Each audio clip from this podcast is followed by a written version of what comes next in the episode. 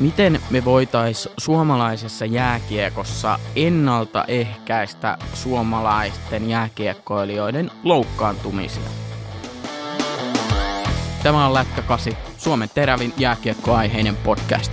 Juontajana toimin minä, Veikko Peräkorpi. Laitetaan hokkarit jalkaa ja menoksi. Välillä jäällähän sattuu ja tapahtuu. Legendaarinen sanontahan kuuluu niin, mutta suomalaisessa jääkiekossa kuitenkin sattuu ja tapahtuu hyvin paljonkin, varsinkin suomalaisille pelaajille, mutta mitkä on ne ö, oikeasti ne keinot, että miten me saadaan pelaajat sellaiseen vireeseen, sellaiseen tilaan, että niitä loukkaantumisia sattuisi ja tapahtuisi mahdollisimman vähän. Ja miksi ylipäätään se jengi loukkaantuu? Että Voitaisiko me lähteä ratkoa tätä tilannetta esimerkiksi sen urheilujuoman kannalta? Jengihän tietää legendaarisen äh, YouTube-pätkän Kummeli jääkiekko, jos et tiedä, niin käy ihmeessä kattoja.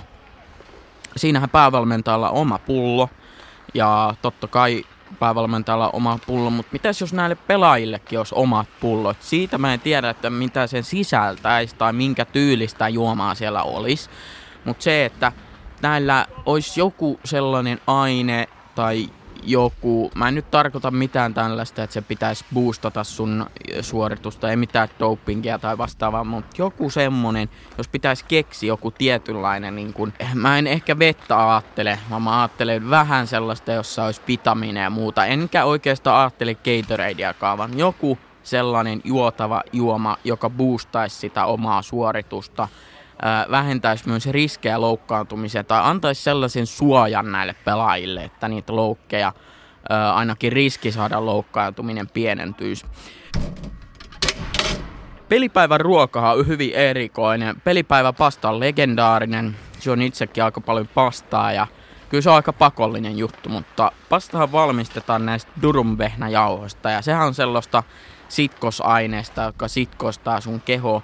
Niin entäs jos mun mielestä tämä Durun on vähän huono vaihtoehto siihen, kun miettii nyt tälle loogisesti. Et entäs jos me mietittäisiin, että se vehnäjauho korvattaisi jollain muulla jauholla, vaikka ruisjauholla tai jollain vastaavalla, että ei, ei ole sellaista niin kuin sitkoavaa ainetta siellä vehnäjauhossa, joka sitten katsoo luusto sitkosta ja muuta. Se on vähän huono siinä tilanteessa, kun pitäisi ottaa taklauksia vastaan, niin ei, ei ehkä kuulosta hyvällä.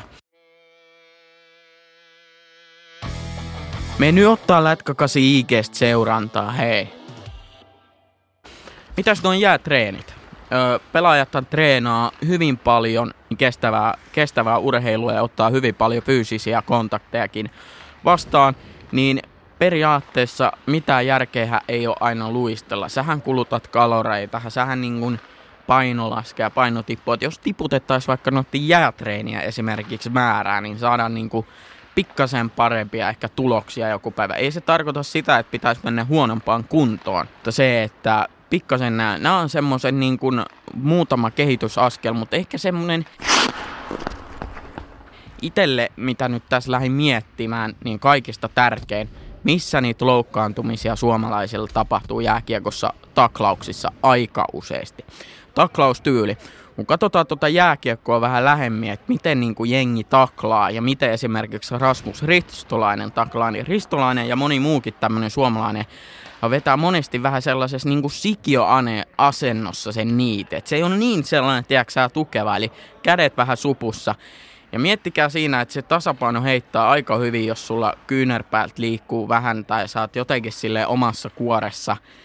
Niin ei se se ei, se ei oikeastaan tee hirveän hyvää. Pitäisikö meidän niin opettaa taklaamaan eri tyylillä, esimerkiksi persenniitit. Meitsi antaa ison plussa. Aina jos joku tekee sen, niin nousee mun papereilla ehdottomasti paremmaksi jääkiekkoilijaksi, koska se on kuitenkin aika hyvä tyyli. Ainoa ongelma siinä on, että vähän pelaajia koko erosta riippuu, että jos sä oot kauhean pieni pelaaja ja sä veet kauhean kyyrin, niin sit se aika sinne jalkapolviseudulle osuu, että se on vähän huono, jos se polveen kolahtaa. Mutta siis missään nimessä mun tarkoitus ei ole nyt vähätellä tai mitään. Loukkaantumiset on oikeasti tosi ikäviä asioita. Ja jos sä oot loukis tällä hetkellä lätkästä, tsemppii kyllä se siitä. Seuraavaksi otetaan yhteys mun hyvä ystävää Juspe, joka on kiekkoilija ja kokenut jonkun verran loukkaantumisia, mutta on päässyt niistä erittäin loistavasti eteenpäin.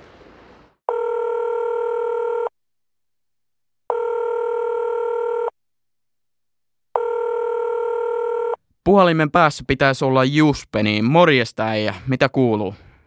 No moro, ihan hyvää tässä kotona olla. Minkälainen syksy äijällä tässä on nyt ollut?